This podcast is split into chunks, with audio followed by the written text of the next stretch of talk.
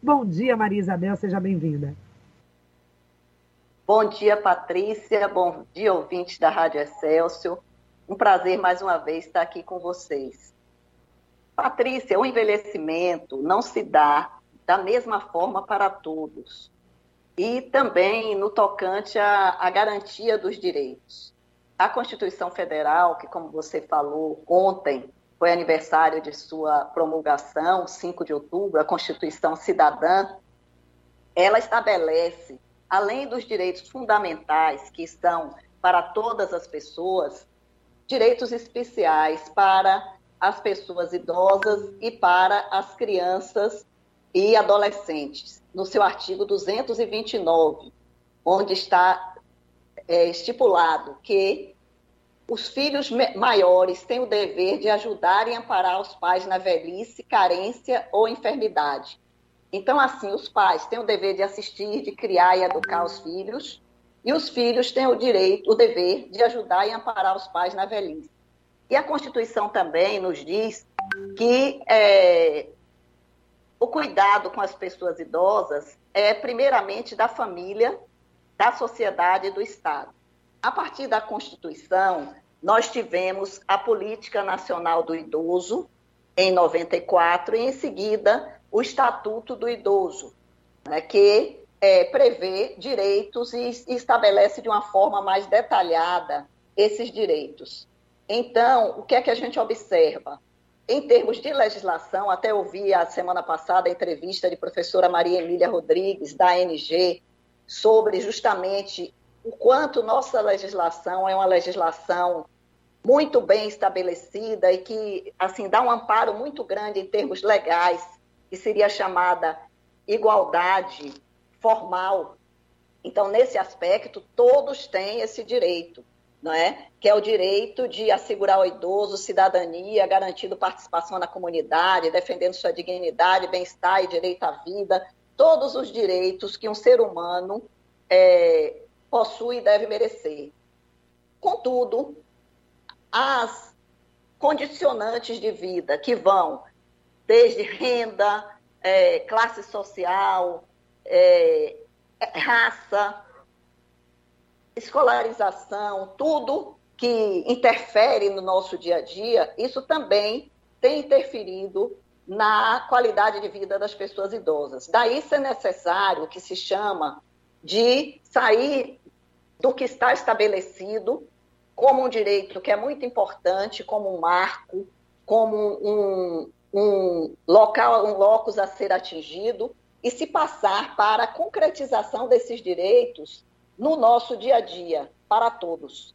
Né? Então, a gente sabe que na nossa sociedade, a gente tem uma sociedade muito desigual e isso não é diferente para a pessoa idosa, mas cabe à sociedade e ao Estado, principalmente, o trabalho para fazer com que esses direitos sejam efetivados, principalmente no tocante à saúde a educação, a alimentação, a cultura, todos os direitos, moradia, a dignidade e a família, o respeito e o direito à convivência familiar e comunitária.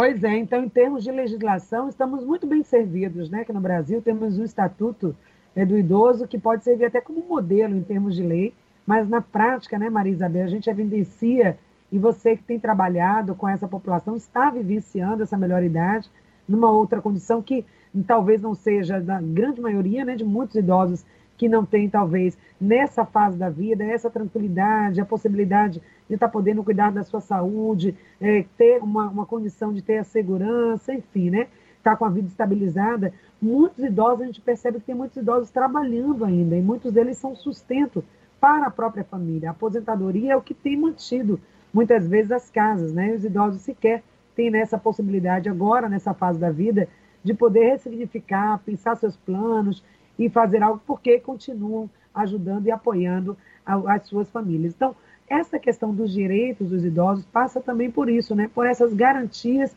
das questões básicas, como saúde, que é uma delas, né, na terceira idade fundamental, o direito também ao lazer, né, Marisabel? O direito a ter conhecimento.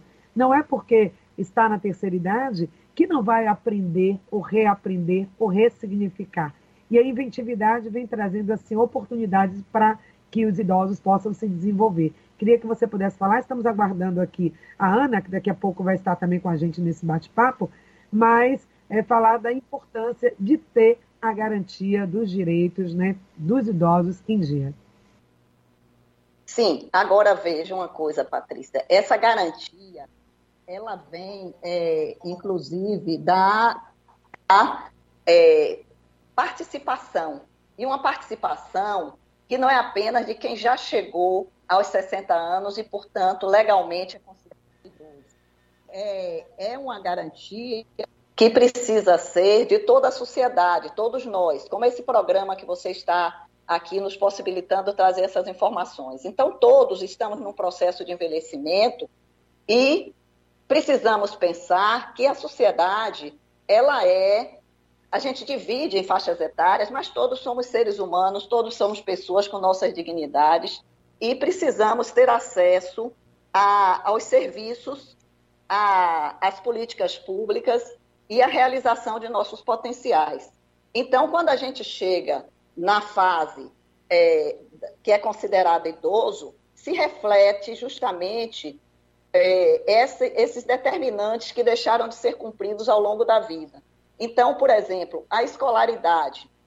É? Se a gente não tem uma sociedade é, que tem acesso a uma escolaridade para todos, quando a pessoa vai envelhecendo, ela vai também sendo, é, vamos dizer assim, alijada de outras possibilidades. Por exemplo, de participar de determinados movimentos, de uma leitura, de usufruir de determinados bens culturais, por não ter esta escolaridade. Não quer dizer que ela precise continuar sem ter a escolaridade, tanto a escolaridade básica como qualquer outra coisa.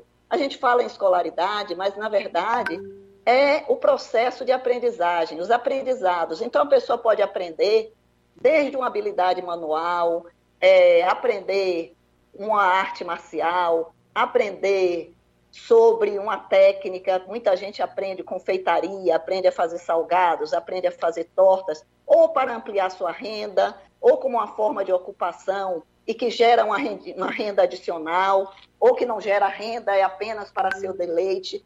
Mas essa, essa insistência em buscar novas coisas, em ver o que lhe agrada, em ampliar seus horizontes, é que é, um direito de todos e que a gente tem muitas oportunidades. A gente tem oportunidades muito boas, por exemplo, no SESC, é, que oferece cursos para todos e que os idosos não estão impedidos de ter acesso, muito pelo contrário, o SESC tem um programa de longas datas, foi talvez o pioneiro nessa valorização da pessoa idosa no Brasil, através de, de grupos, de atividades, de, de, passeios turísticos, várias ações que foram desenvolvidas aí há mais de 30 anos que o SESC, há 40 anos talvez, que o SESC se se dedica a isto. Então, é um local onde as pessoas podem buscar é, novas oportunidades.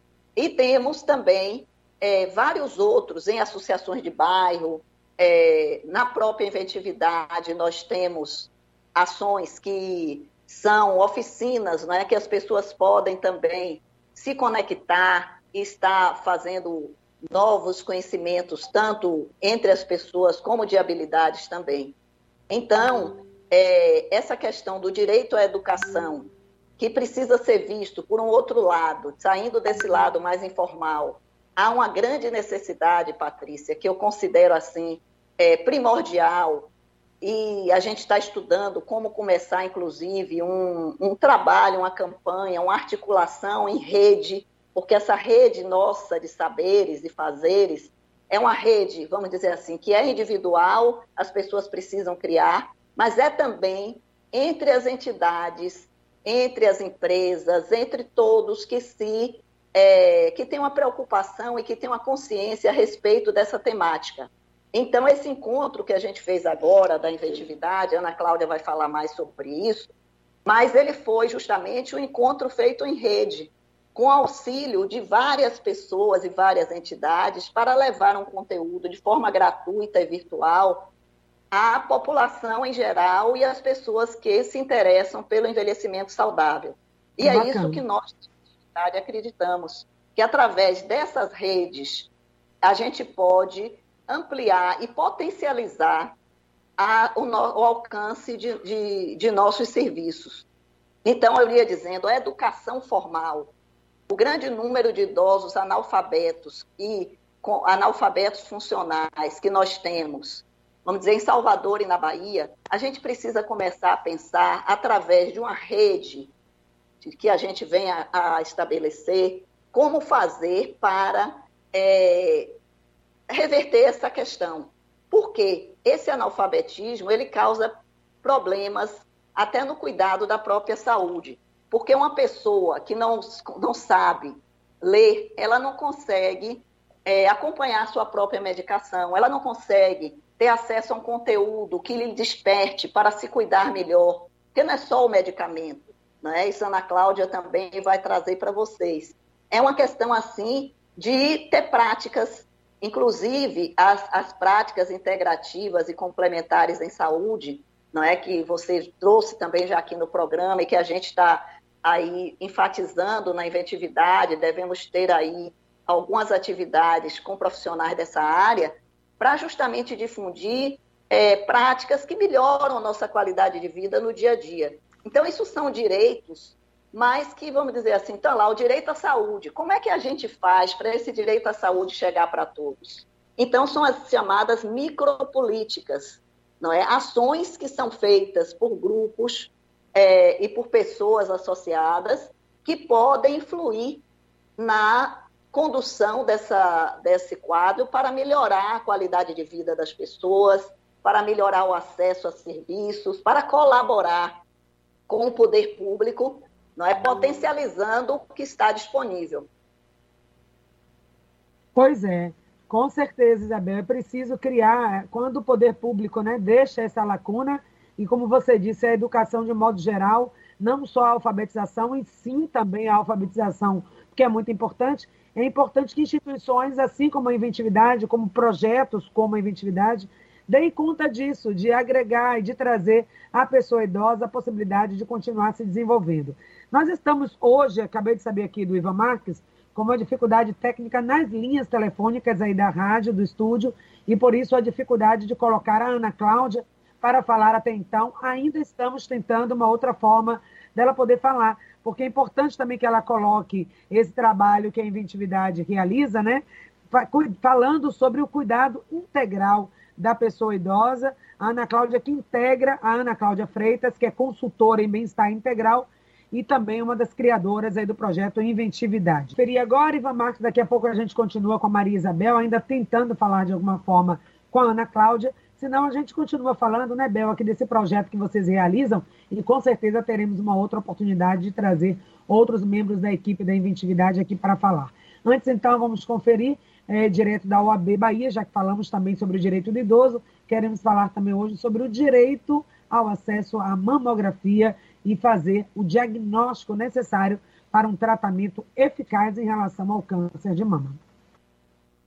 Olá, ouvintes. Me chamo Larissa Galeão, sou advogada e, a convite da Comissão de Direito Médico e da Saúde da UAB Bahia, venho falar com vocês sobre o nosso Outubro Rosa. O mês de outubro é marcado pela campanha de conscientização sobre o câncer de mama e, mais recentemente, o câncer de colo do útero. A intenção é alertar as mulheres e a sociedade sobre a importância do diagnóstico precoce da doença, compartilhando informações e proporcionando maior acesso aos serviços de prevenção, contribuindo para a redução da mortalidade da enfermidade. Segundo os estudos recentes, diagnosticar o câncer precocemente aumenta muito as chances de cura, sendo que 95% dos casos identificados em estágio inicial têm possibilidade de cura. Por isso, a mamografia é imprescindível, sendo o principal método para o rastreamento da doença. Trago um dado alarmante. De acordo com a Sociedade Brasileira de Mastologia, das 11 milhões de mamografias que deveriam ter sido realizadas no ano passado, apenas 2 milhões foram feitas. A diminuição acentuada do exame é um fator de risco para milhares de mulheres e um alerta para a importância da campanha. O exame da, das mamas é realizado pela própria mulher, apalpando os seios, que ajuda no conhecimento do próprio corpo. Entretanto, esse exame não substitui o exame clínico das mamas, realizado por um profissional de saúde treinado. Caso a mulher observe alguma alteração, deve procurar imediatamente o serviço de saúde mais próximo de sua residência, mesmo que não encontre nenhuma alteração no autoexame. As mamas devem ser examinadas uma vez por ano por um profissional de saúde. Por fim, trago para vocês alguns dos principais procedimentos para a prevenção do câncer de mama, listados no rol da ANS, ou seja, que toda operadora de plano tem a obrigação de cobrir. São eles: 1. Um, mamografia. 2. Exames laboratoriais. 3. Pesquisas genéticas e consultas médicas. E nunca demais lembrar o mês está apenas começando, mas o Outubro Rosa é uma campanha que precisa durar o ano todo. Previna-se. Isso mesmo, vale sempre a pena lembrar. Muito obrigada aí essa colaboração da Ordem dos Advogados do Brasil para o Regional Bahia. Ouvi aí a Larissa Leão falando sobre isso. Sempre é bom lembrar. O mês termina, mas a campanha continua. Ana Cláudia, que alegria estar aqui com você para conversar também um pouco sobre o trabalho que a Inventividade vem realizando no sentido de é, construir essa rede de troca de saberes e também de fazeres. Quero que você conte aqui para os ouvintes da Rádio Excelsior da Bahia como isso tem acontecido e como você tem trabalhado juntamente com a Isabel e os outros membros da equipe para criar essas oportunidades. Bom dia, seja bem-vinda. Bom dia, Patrícia. Uma alegria estar aqui com você também. Bom dia, ouvintes da Rádio Celso. Parabéns aos tecnólogos, em especial as mulheres na, na agroecologia. E você começou, Patrícia, o programa falando do, do bem-estar, da qualidade de vida. Né? E você trouxe um termo que a gente usa muito, que é autorresponsabilidade. E nosso objetivo na inventividade, né, um dos objetivos é trazer essa, essa reflexão para ampliação da, do ponto de vista em torno da vida. Né? A gente não está aqui só para trabalhar, ganhar dinheiro, dormir para acordar de novo para trabalhar. Né? A gente está aqui para viver e viver da melhor forma possível, da forma mais plena possível. Então, a nossa intenção é, é ajudar as pessoas a olhar além do óbvio, né? questionar, buscar novas formas de, de viver com qualidade.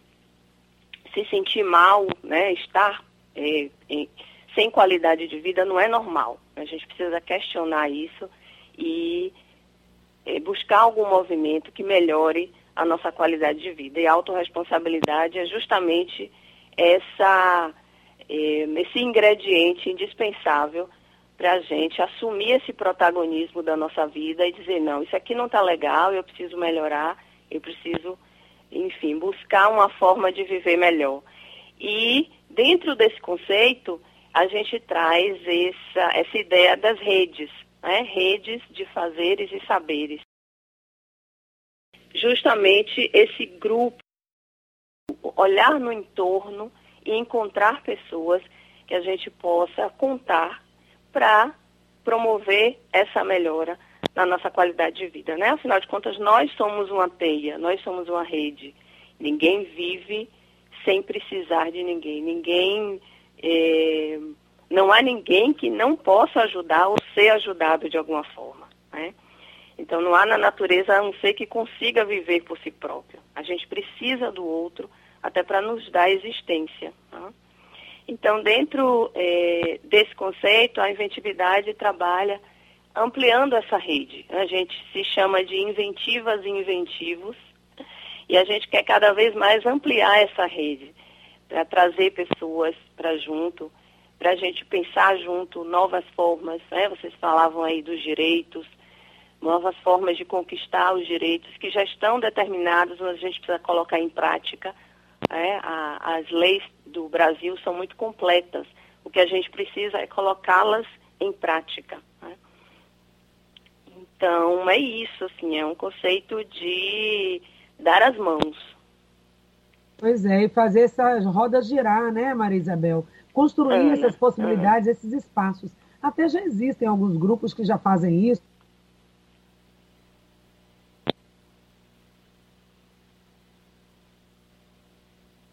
Aí. Alô? Oi. Agora sim, voltamos. Tivemos. Sim. Pronto. Tivemos então uma parada, mas já retomamos aqui com você, dizendo exatamente isso, que é importante criar esses espaços de troca de saberes, senão o idoso ele acaba ficando muito isolado, né? E com uma sabedoria enorme, com conhecimento acumulado de toda uma vida. E é importante estimular e criar espaços dessa troca para que um possa aprender com o outro. O que, é que vocês acham? Sim, muito importante, Patrícia. E a gente, antes da pandemia, esses espaços existiam e eu acho que até estavam se ampliando. Eu mesma conheço vários grupos, tanto assim grupos de fazeres manuais, como senhoras que se reúnem durante uma, uma época do ano fazendo é, enxovais para serem distribuídos depois é, é, em trabalhos de paróquias ou de grupos de assistência a gestantes, né, ou que se reúnem para fazer é, roupas ou, ou, ou, colchas para si mesmas, né? E para pessoas próximas. Pessoas que fazem biscuit, pessoas que se reúnem para oração, que se reúnem para é, ler um livro. Tanto, e aí a gente tem que pensar que o idoso também, ele não é um ser à parte. Então a gente também na inventividade incentiva muito a intergeracionalidade que é o quê? A convivência de todas as gerações, cada uma contribuindo com seus saberes e com suas forças. Não é porque o idoso junto a um adolescente, aí vamos sair dos fazeres manuais e pensar até no universo do empreendedorismo, onde ultimamente tem sido valorizada a presença de profissionais é, maduros como uma forma de também levar a experiência do mundo dos negócios para as startups, essas empresas novas baseadas em tecnologia.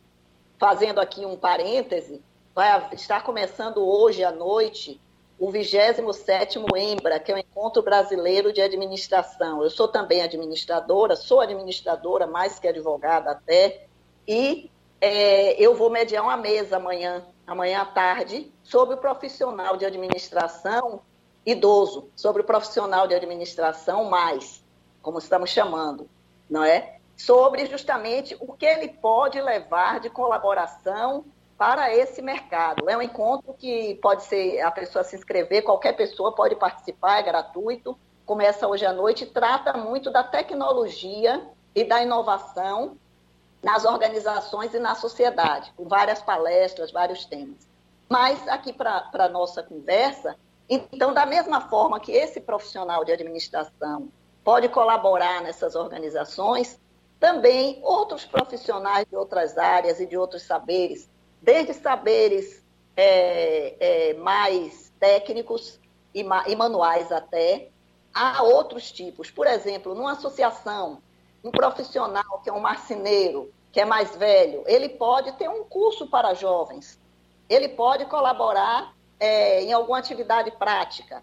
Né? E, então, além de ser da gente pensar em atividades apenas entre pessoas idosas, também essas atividades em que o idoso leva é, um conhecimento acumulado e leva muitas vezes também uma paciência com o jovem, porque eu não sei o que, é que acontece, comigo aconteceu, comigo não aconteceu, porque eu sempre fui muito sempre tive muita compreensão com os mais jovens. Mas, assim, essa coisa do acolher e ter a paciência do, de esperar o tempo. Hoje as coisas são muito instantâneas e, às vezes, o, o jovem se sente acanhado de perguntar, porque é como que fosse obrigação ele já saber. E a uhum. pessoa mais velha tem essa paciência de acolher e de explicar e de tornar a explicar e de, vamos dizer assim, acompanhar essa evolução do mais jovem. Então, é uma convivência muito benéfica. E o mais jovem leva para a pessoa idosa a, a modernidade, muitas vezes a tecnologia explica como talvez um mais próximo não tenha essa compreensão. Então, esses grupos, essas redes, são fundamentais na sociedade para uma vida equilibrada, para uma vida mais feliz, para uma vida integrada. Verdade. E é essa troca que faz essa construção, né? essa riqueza.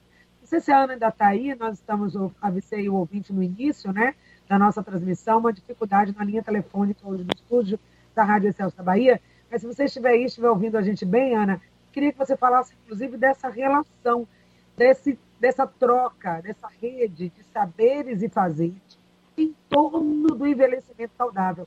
O quanto isso traz saúde, saúde mental, inclusive, para o idoso, quando ele não se sente isolado, mas sim fazendo parte de uma rede onde ele pode ser também aquela pessoa que gera saberes também aprende o tempo todo. Sim, é, isso é fundamental, Patrícia. Vocês usaram aí a palavra colaboração. É, nós da Inventividade trabalhamos em torno desse conceito, é, ao invés da competição. Então, a gente acredita que as coisas só funcionam bem dessa forma, um colaborando com o outro. Você, por exemplo, é nossa parceira, a gente está sempre por aqui. Então, essa rede de, de saberes, você compartilha os seus saberes com a gente, a gente compartilha os seus saberes com você, com seus ouvintes. Né? Então, essa troca é fundamental para a saúde mental. É a, o, o, sentimento de se sentir eh, de alguma forma útil. Eu não gosto de usar essa palavra porque o contrário seria inútil e ninguém é inútil. Né? Mas esse, essa sensação de se sentir é, de, de, de, aproveitar o seu conhecimento, a sua sabedoria, porque uma das coisas que, que o envelhecimento traz é, é esse, esse acúmulo de conhecimento.